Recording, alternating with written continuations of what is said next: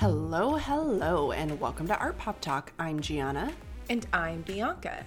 Today we are postponing our mall culture episode to offer you a recap of our recap on the Met Gala. That's right, with all the hot goss and museums chiming in on Kim K's red carpet walk and the Marilyn Monroe dress, we cannot help but keep the conversation going. On that train of thought, Gianna, we are going back to the Met Gala. How you doing?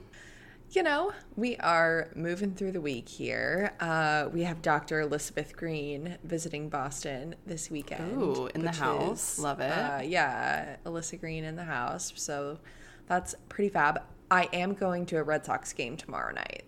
And Cute. I am so excited. Yeah, Theban and I went to, I mean, not a Red Sox game. We went to a local Tulsa Drillers minor league baseball game with $10 tickets. But I was telling Bianca, I just really wanted a pretzel and nachos and a beer. And once I got those things, uh, we left. And I'm like pretty sure we were there for a total of like, I don't know, like maybe two, three hours or something like that. Yeah, no, I texted Alyssa and I was like, "Do you guys want to go to a Red Sox game?"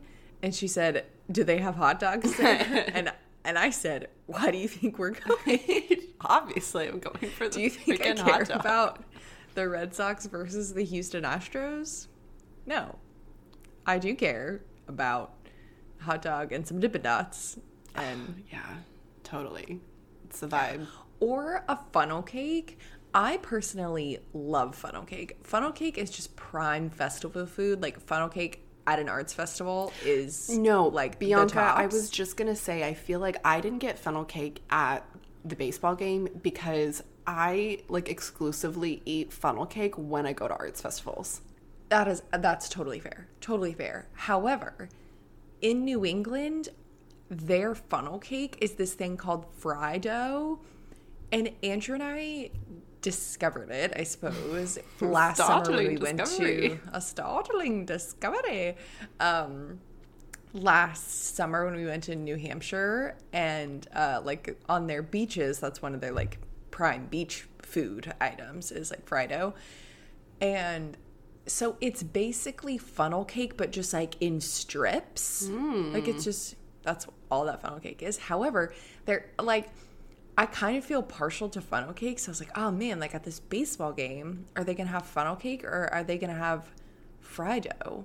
Because I kind of like the funnel cake that you pull apart and like it's like extra crispy all around. yeah, you know. Yeah. So we'll see. I know it's it's really important to me what kind of fried dough options they have. It might not be to other people, but I will report back. No, I think I think we'll all appreciate the recap on the funnel cake fry dough Thank you, situation. so you. definitely, def keep us posted. Oh yeah, absolutely. well, um, funnel cake choices aside, this has been one crazy week uh, for myself and for Bianca. I don't know. I, I don't know about you, but um, it's, it's been a wild month. So, just to let you guys know what's been going on on this side of things, in May of 2022, I, Gianna Martucci Fink, finally got COVID. So, as you can imagine, um, the past couple weeks have been a little bit more interesting. Uh, but I'm back to normal. I'm completely fine, you know, with being fully vaccinated and doing everything you're supposed to do. It really didn't hit me that hard, but um, you know, it did kind of put you know a damper on the past couple weeks. So, uh, between work and life and COVID, we decided to give ourselves a little bit of grace. That friendly reminder that we talked about so much with Beatrice Levine last week's episode, um, and change directions for a bit for today's episode, which I'm actually excited about because Bianca, like COVID that does not appear to quit, neither does the internet. what a comparison! What a comparison. Wowzers! Wowzers. um, something that Beatrice said in our interview was cuckoo bananas. Have you been saying that a lot? I'm like, Gianna, this I'm- week has been cuckoo bananas. Cuckoo bananas. I literally want her, like that to be like a ringtone. Like I need Beatrice's like sultry voice coming through at all times, and I just loved the way she said it. Yes. like the way it just like came out of her mouth. I was like entranced by her, and I was like, what a fantastic phrase. Also, I watched the Selling Sunset reunion hosted by Tan France, and he also said bananas.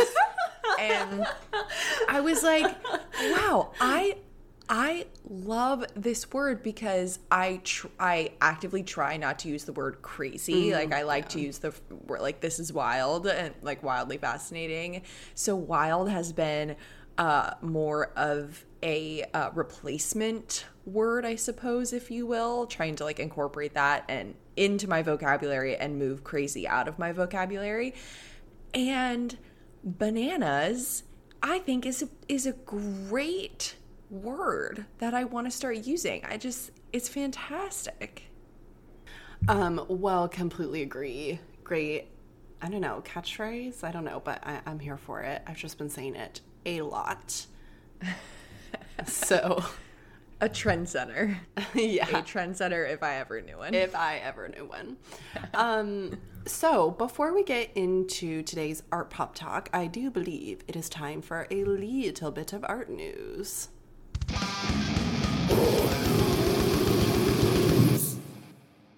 This art news story is also going to be very on theme for today's episode, and it's going to be quick and short. So, Shot Sage Blue Marilyn recently sold for 195 million in under four minutes of bidding. The purchase, now the most expensive piece from the 20th century to be auctioned, dethroned the previous record of Jean Michel Basquiat's 1982 skull painting Untitled, which sold for 110.5 million in 2017. wow. So, this whole story is just very coincidence? I think not. So, just putting that out there. So, Warhol created Shot Sage Blue Marilyn two years after the actress's death, one of the five versions he created in 1964. The idea for the different colored portraits stemmed from a promotional photograph Monroe used for the 1953 film Niagara. While Warhol's Shot Sage Blue Marilyn is the most expensive American artwork to ever sell at auction, the overall record goes to Leonardo da Vinci's Salvator Mundi painting, which sold for 450 million in 2017. Um, Right. So I have linked um, a short article for you guys by um, Desert News that kind of highlights more of the auction item, which was sold through Christie's, um, and that was just on May 8th. So this is hot news, fresh off the press. What are our thoughts? Wait. Okay, I'm gonna I gotta pull up the calendar here because I have uh, no sense of what time is any longer. So Monday, May second was the Met Gala, hmm And this, and this sold on s- a week later, basically the. 8th. Yeah. So I was having a hard time finding info about like why now? Like why this Marilyn? Like was this did this have intentions of being sold at auction before the Met Gala or was this put on the market after? Right. That's what I'm curious about. Oh wait, do we know who bought it? What no, did you say? Who uh, bought it? uh, right now Do you think Kim bought it? Oh my god, this portrait of me is so good. It's gonna be like featured so in the background so of the stunning. Kardashians. oh my gosh, that would be wild. I kind of like hope that she did. No, I, I believe it's an Ah. unknown bidder right now. That's fascinating. Mm. Who has an extra 195 million around? I want to know who this person is. Ooh. Interesting. I mean, this is such a. I mean, like, I just, I like, I, I don't care. I, I love Warhol's Marilyn's, and you can't tell me otherwise. No one is trying The- to convince you otherwise. No, I know. Just like I don't know something about this photo of the artwork handlers like carrying it around through Christie's. It's just, it's just iconic, and I I'm here for it. I just think the timing is super fascinating, as is all the conversations that have been happening after May 2nd. So, Right. I don't know. So, um, I think with art news tying into today's episode, I think that we should just get into it. So, Yeah. for today's Art Pop Talk,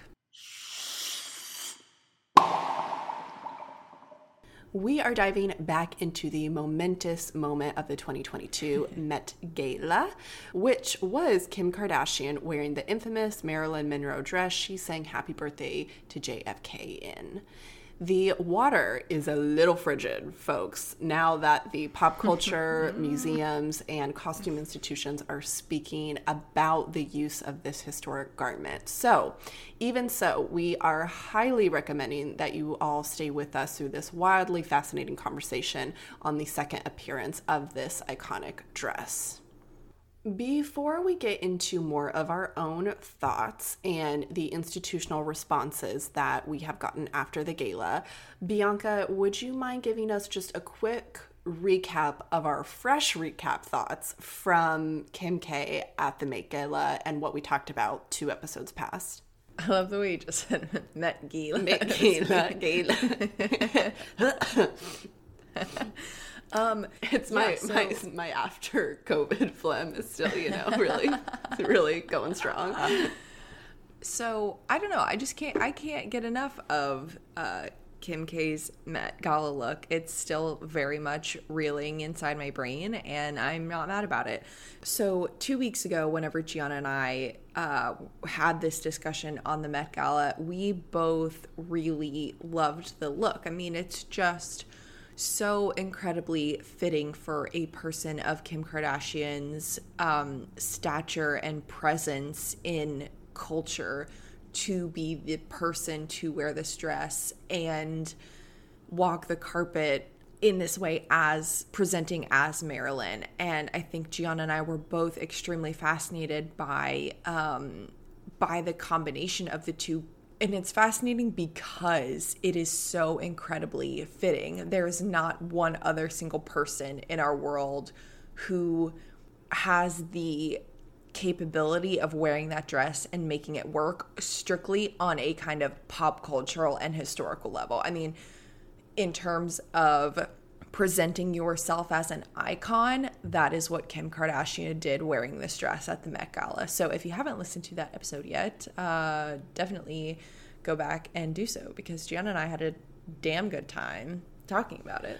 We did have an exquisite time, even though we weren't at the Met Gala, you know, in person. Um, we had our own little, you know, party on the podcast. So listen to that episode, those fresh thoughts.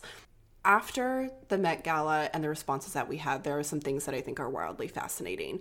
Um, I am going to share some good contextual criticism for us by these institutions. But I think before I do that, I do want to hone in on the fact that Ripley's was the institution that loaned this dress to Kim Kardashian to wear for the Met Gala. What other stuff does Ripley's have? and it's like, what? Where is this? I, now I have like a million more questions. I had no idea it was Ripley's that owned this dress. Yeah, I Where's mean, like the Ripley's museum? um, I think it was archive. Orlando, right? She had to go to Florida for this. Seriously, that's so interesting. I'm I'm pretty sure, regardless of the location, I think Ripley's is a little bit of a cabinet of curiosity. So it is kind of fascinating that this is one of the things in the collection. But they lent it to Kim. So I think there are some interesting perspectives happening when it comes to the cri- criticism that I mm-hmm. feel as though even with these institutional responses, I feel like it's still directed at Kim. I feel like we Yeah. haven't there's conversation about these archival practices that are happening, but I don't feel like a lot of people are like specifically calling out Ripley's. I feel like they're still calling out Kim.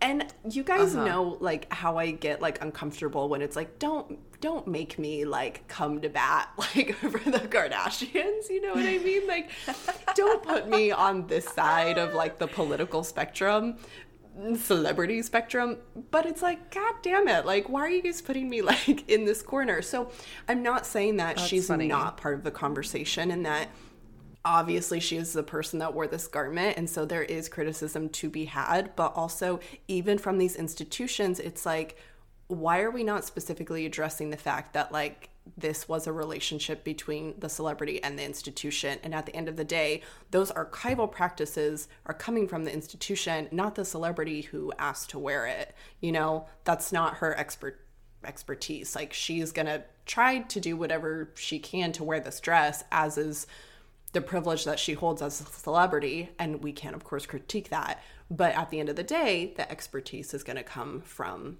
the archive. Things to think about before we get into it. So again we have gotten a lot of responses from museum platforms speaking about the use of the dress and how they are not in favor of what took place. So let's first look at ICOM's response, which is the International Committee for Museums and Collections of Costume, Fashion, and Textiles. Established in 1962, and over 400 members of the Costume Committee are museum professionals and costume historians from all over the world committed to studying all aspects of presenting, preserving, and researching and collecting apparel. ICOM Costume Committee issued the following statement for the public regarding the use of the historic dress that belonged to Marilyn Monroe. Quote, in the light of recent events where a dress that belonged to Marilyn Monroe was used by a celebrity in a public event, ICOM Costume has been discussing the topic, and we would like to share the following discussion. Historic garments should not be worn by anybody, public or private figures. International Council of Museums ICOM has a code of ethics for museums, which sets minimum professional standards and encourages the recognition of values shared by the international museum community. Although not every museum is a part of ICOM, its rules and suggestions of best practices are recognized and respected by many institutions worldwide the guidelines that they have indicate that in order to take good care of a piece, it should be handled as little as possible. It should be not washed or cleaned by anyone except a trained conservator. It must be handled with cotton gloves and without any perfume, skincare, or makeup on. And jewelry should not be worn to avoid catching on any loose threads. Costume requires trained personnel for handling, and special observations related to light, humidity, and temperature levels should be respected. Also, photographic lighting and photographic flashes must be avoided. Related to conservation, the most important notion is prevention is better than cure. Wrong treatment will destroy an object forever. About this particular situation, the dress that belonged to Marilyn Monroe was custom made by French designer Jean Louis in the color to match her skin tone. It was sewn on her before she went to the event where she sang Happy Birthday to then US President John F. Kennedy in 1962. She didn't use any underwear to give a more vivid sensation that she was naked. Some considerations about the damage derived from the use a week ago. The difference between sizes of Marilyn and the new wearer gave differences in fitting strain, so it can be inferred that the textile was under intense stress on the use. The material is souffle silk, which is no longer available, so it's irreplaceable. Although the dress belongs to a private collection, the heritage must be understood as belonging to humanity, regardless of which institution has custody of the property. As museum professionals, we strongly recommend all museums to avoid lending historic garments to be worn, as they are artifacts of the material culture of its time, and they must be kept preserved for future generations. So, Bianca, before I continue, do you have any thoughts? Well, I think I'm going to, as you're going to continue, I think I'm going to have uh, thoughts ranging from all sides. But to these points in particular, I think that what the costume committee has done in this statement is prepared something and, and put a, a really coherent understanding of the value of the object uh, in into words and i do have to credit them for that i think you know it's not a particularly long statement but i think that they did a great job at adding a really important key context. Like I had no idea the material is souffle silk, which is no longer available. So in terms of any type of reconstruction that might be done on the garment, it it's irreplaceable. That might be impossible to um, get it back to its original state should something you know horrible happen to it. I also really do appreciate this quote at the end. Although the dress belongs to a private collection, the heritage must be understood as belonging to humanity, regardless of which institution has custody of the property.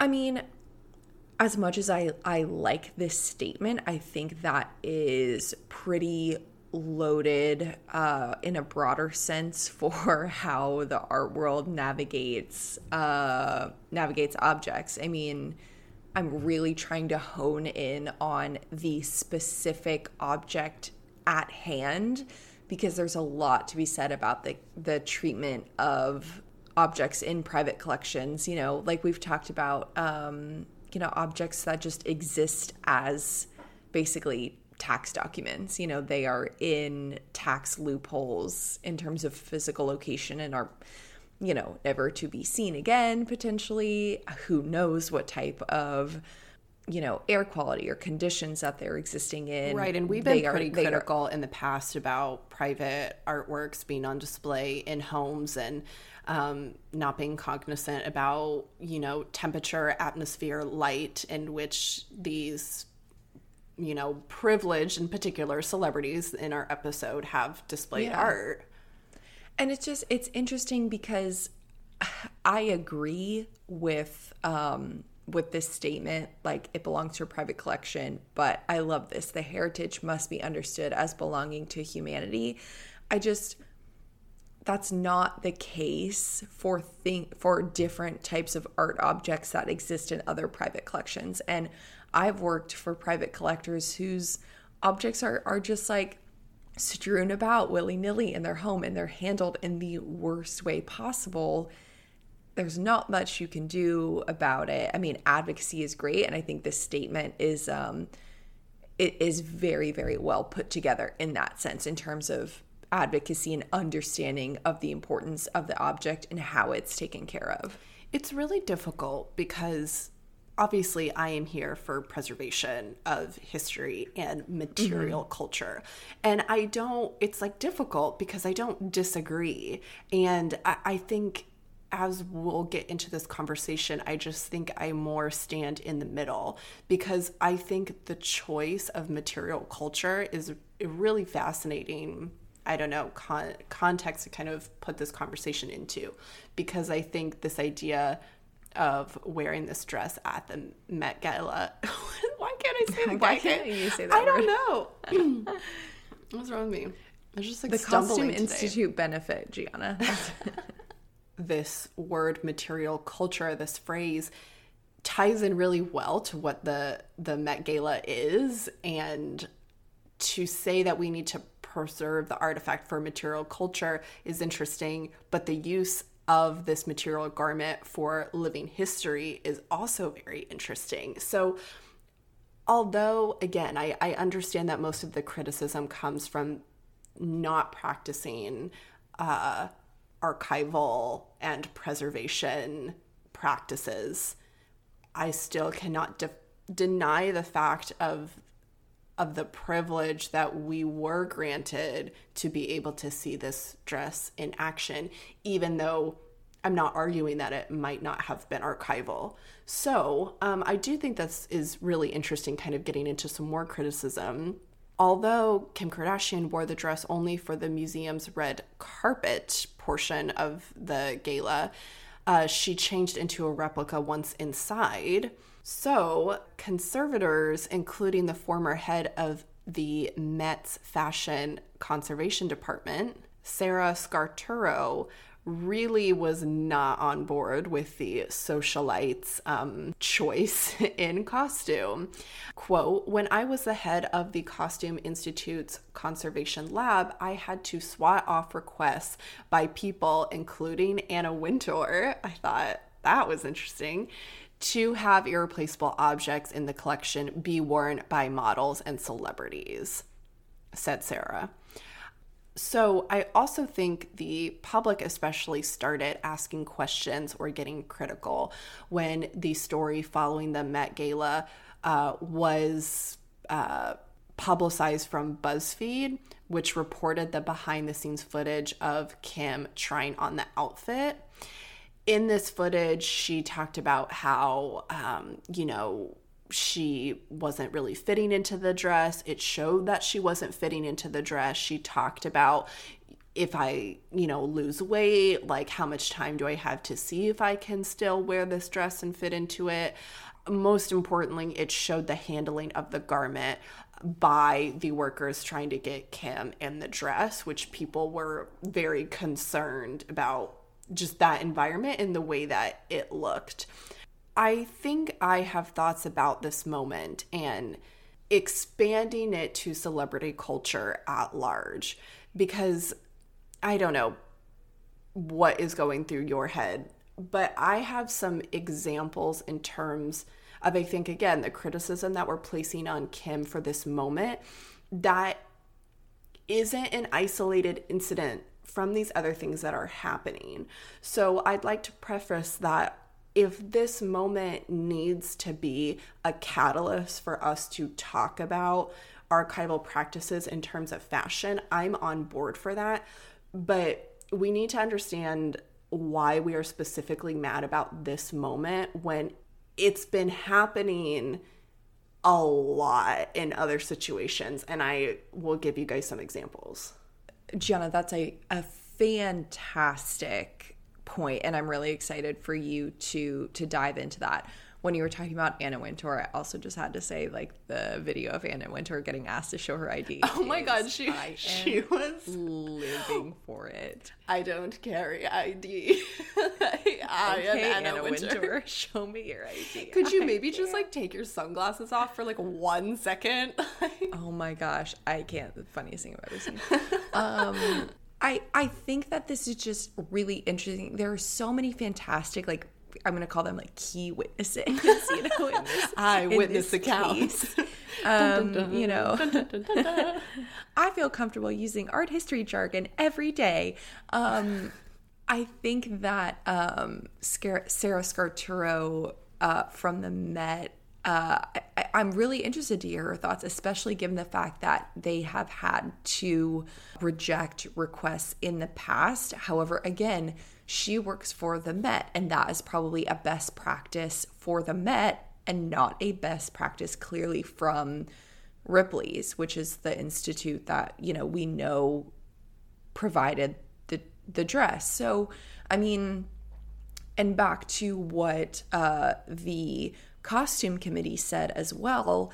You know, they it's not like the costume committee has control over what happens with any type of costume from around the world, but here they are again offering some insight on best practices. So I think that's, you know, kind of a key point about where, you know, the kind of rubbing of conflict lies is there's a lot of really fantastic people who know their shit about archival and costume and fabric practices and, and they can offer that but at the end of the day it wasn't their choice to do so so i i mean it seems to me that the Met has obviously an internal policy about, you know, coming from Scaturro, what happens with their objects and those requests, but that does not seem to be an issue as far as the red carpet goes. You know what I mean? That's not something that there there doesn't seem like the Met has placed any type of restrictions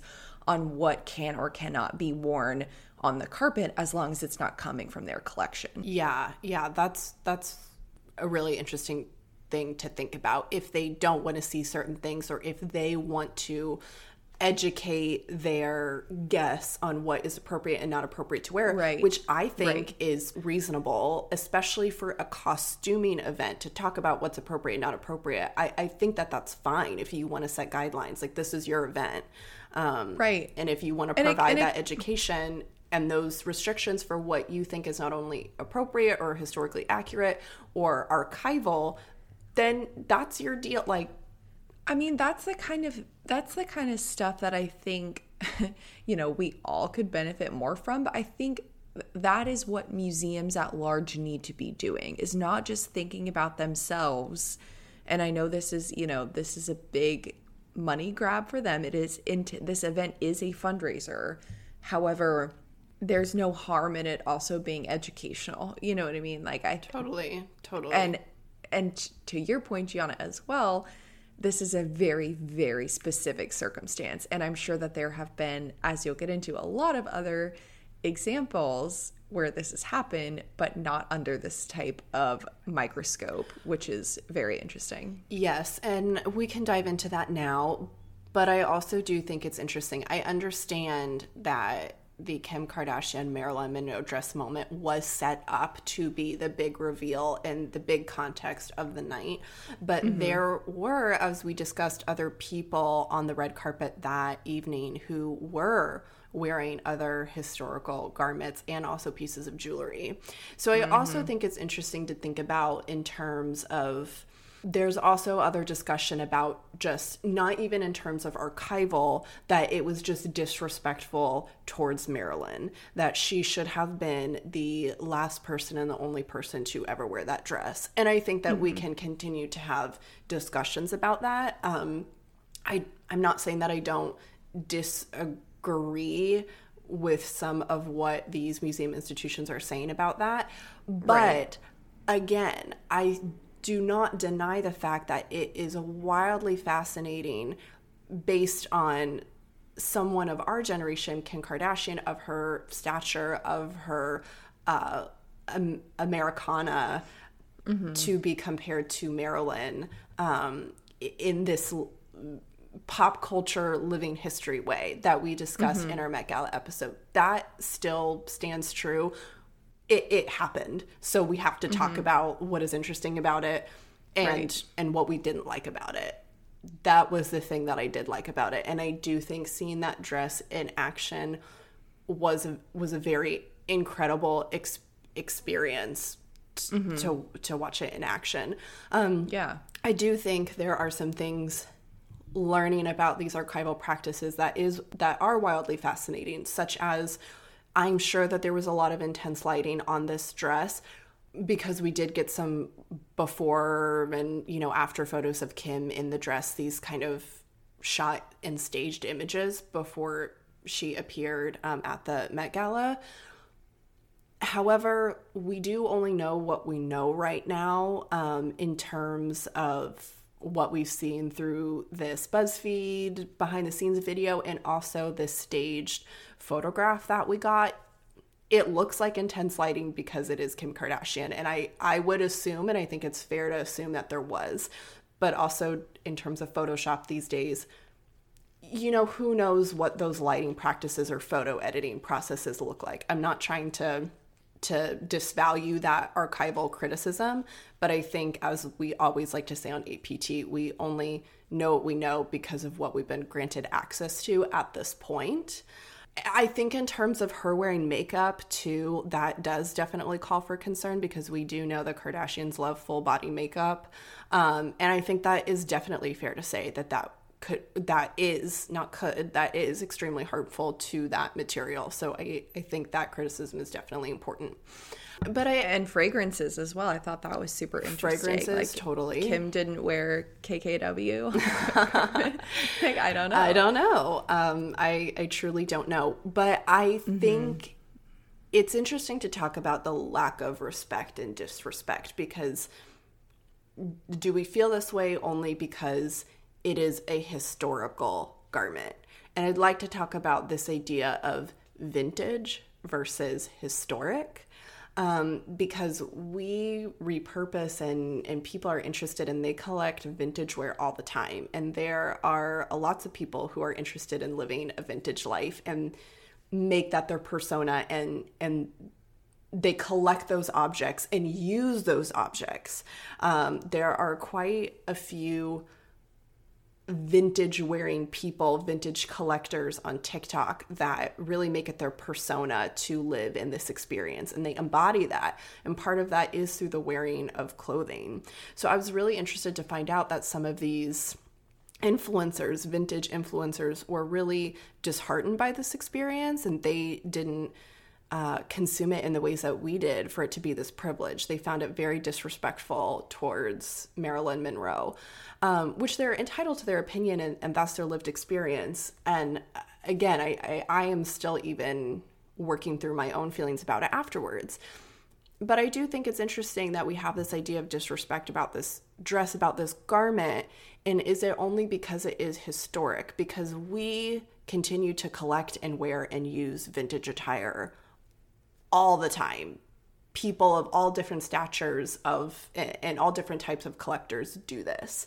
So I think that's just an interesting thing to kind of throw in the mix when it does come to clothing. I don't know how you feel, Bianca. I think at large that speaks to how we think about art objects in general and just the value that we place on different objects. So, what we're really speaking to is how famous someone or something is or isn't. Right. And to me, uh, that's uh, the only reason there was why this is a disrespectful moment. Exactly. And I and I understand. I completely understand the cultural value seeing a garment like this would have on popular culture, on museum culture. I I completely understand the argument for its preservation. That is why we have museums because they add long-lasting cultural value and history to to us living in modern times. That is that is the basis for the argument of of museums and collecting artwork. So we really have to wrestle with with this idea of value and i think that's what it kind of is boiling down to here because you can find a lovely painting in a thrift store, mm-hmm. in an mm-hmm. antique store, just like you can a vintage piece of clothing. And you're completely disassociated with for whom the object was for, the amount of time the artist spent on it, who the artist was, where this object lived.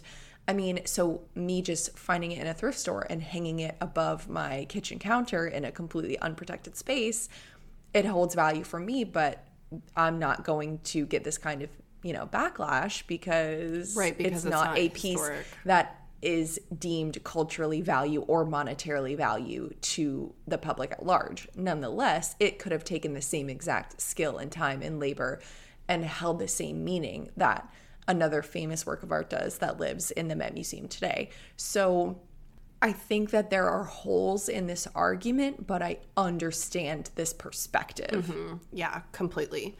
Um, yeah, so I also think another aspect to talk about in which Kim has gotten criticism for is this physical transformation, her losing weight. Mm-hmm. You know, people critiquing this idea that it, it, it is just extremely unhealthy to do that and you mm-hmm. shouldn't lose that much weight in that amount of time for this outfit.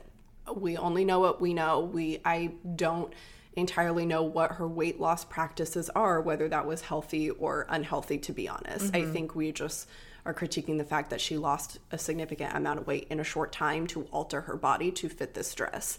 So, mm-hmm. you know, just want to be more clear and concise about that. I think, in terms of her physical transformation, her weight loss, and also conflating this idea with the use of historic or vintage attire, clothing that is significant to a particular time period.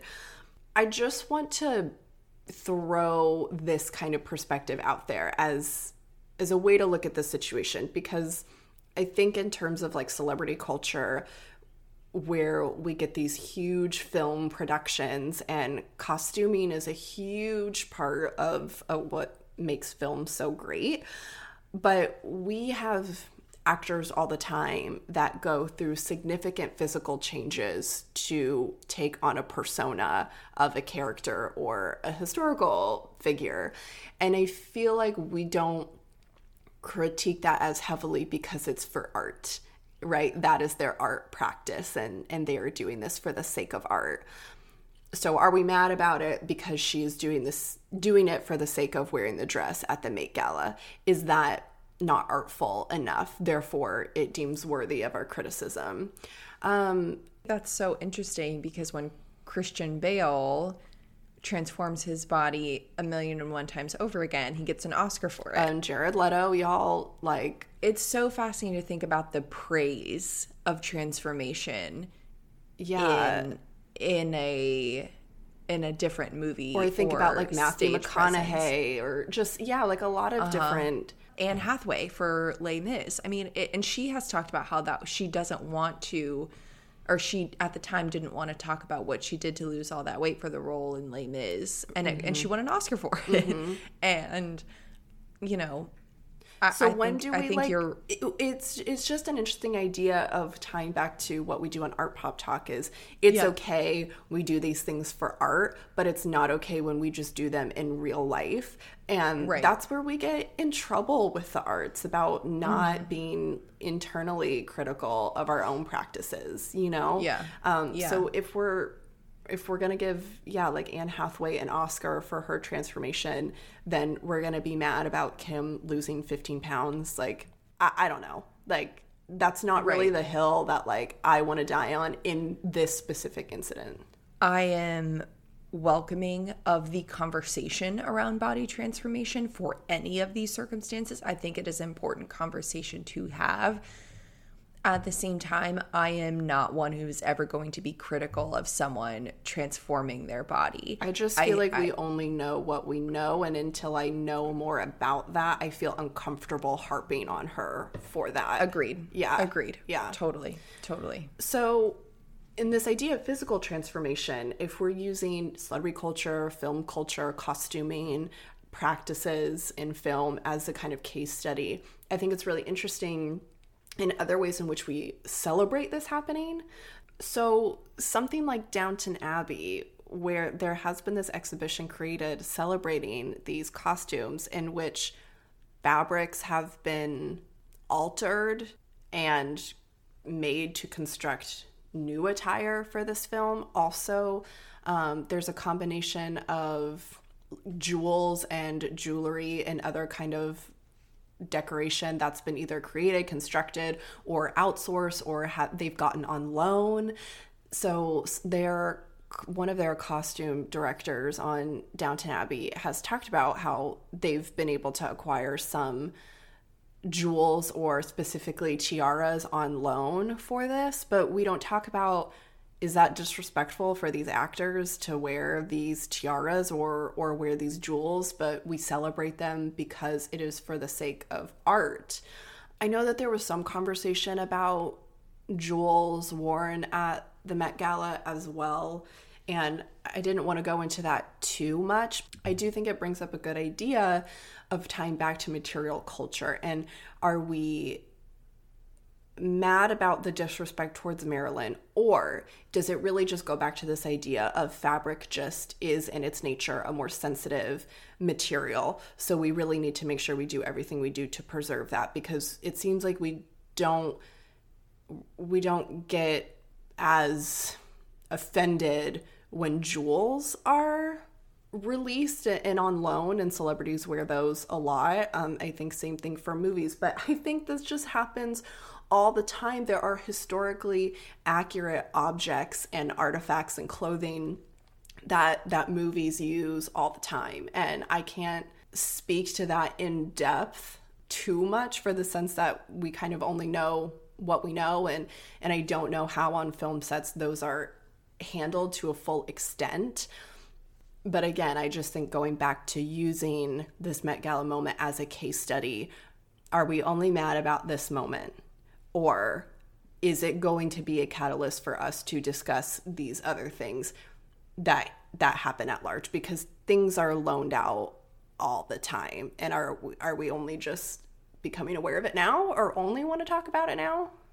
It's undeniable that Kim being the wearer at this public event, uh, it, it, it's just like inextricably linked to the controversy at hand. I'm curious, I guess, um, if someone else someone else couldn't have pulled this off in the same way, but if someone else did wear the dress, what type of backlash would that? Like if Meryl Streep wore the dress. What right would, we all come for Meryl I've never seen anyone come for Meryl like Right, right. Just um, I mean, because it's Kim is base is like you know why we're getting this. I think to your point, Gianna, about there's just so much else that happens, and I think you are spot on with talking about jewels. I think when it comes to the the wearing of jewels, of historic jewels, there's this like sense of prestige that comes with it because I, I think it's very type of um like movie scenario like how to lose a guy in 10 days or something like that you know where there's like a briefcase and you know there's a man you know carrying the jewels and it has to be protected at all times and all this kind of thing but someone gets to wear it nonetheless and Talk about um, an iconic dress, though, also, and how to lose a guy in 10 days. Man. I mean, I love that dress. truly, truly. So yeah, I think I think you're completely spot on about jewels, and and from an archival standpoint, I don't know the degree to which jewels have an inherent ability to withstand more. Um, Use and time, and it, they're Yeah. obviously just Right. diamonds are one of the hardest elements. Like, we, we, we understand the, the material aspects of it. Right, right. So, I mean, I guess maybe maybe to wrap up, Gianna, I have a question for you. You you mentioned that as soon as Kim left the red carpet, she changed into a replica of the dress for the duration of the party.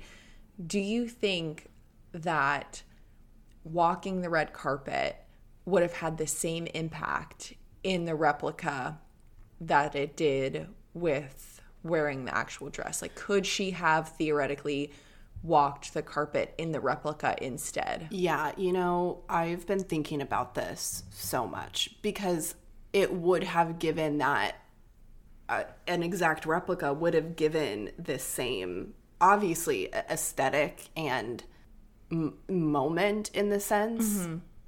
to do something that's so visually and historically accurate.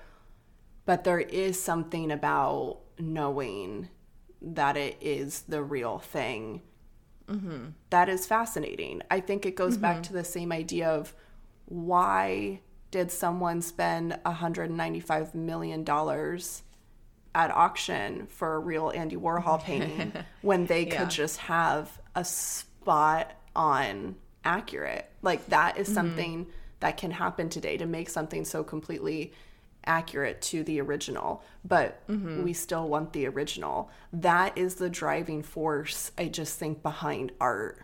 And so it's kind of hard to argue mm-hmm. that a little bit. Then, then why do we buy original art? Why do we want original art when we can just have the exact copy of it? There's something about Yeah. that that I still want as a viewer, as a person who experienced that moment. Yeah, and I think it's also fascinating given that it's Kim. I mean, there's this sense of um, just the comparison to her as a reality star as well. Like, what is real and what is fake? And we've talked about that on the show too. When you go into a museum and you have this, you see a piece that you've always been wanting to see, and, and you have this question like, is this real?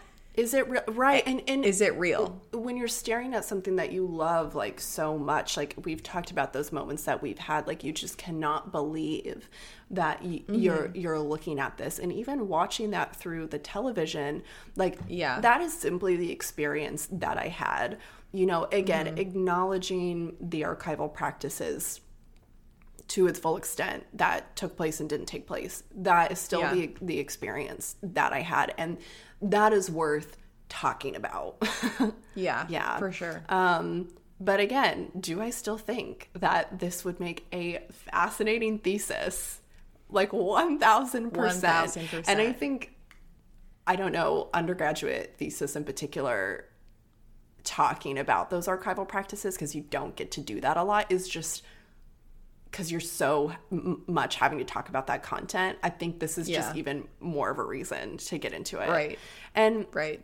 and I do appreciate all of the conversation that we've had from something like ICOM in these institutions. I think it is particularly important and pertinent for them to chime in, and they're mm-hmm. a- and we do need their perspective. But you know, if we get more information about the handling of of the garment, you know, stay tuned. We can share all of those things. But as we like to say, I mean, this is just this is a wildly fascinating situation, and This is cuckoo bananas. this is cuckoo bananas.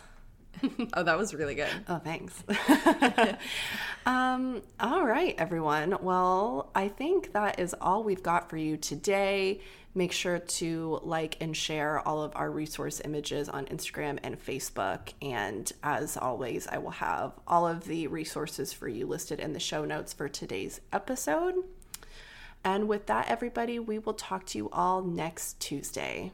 Bye, everyone. Bye. Art Pop Talks executive producers are me, Bianca Martucci Fink. And me, Gianna Martucci Fink. Music and sounds are by Josh Turner, and photography is by Adrian Turner. And our graphic designer is Sid Hammond.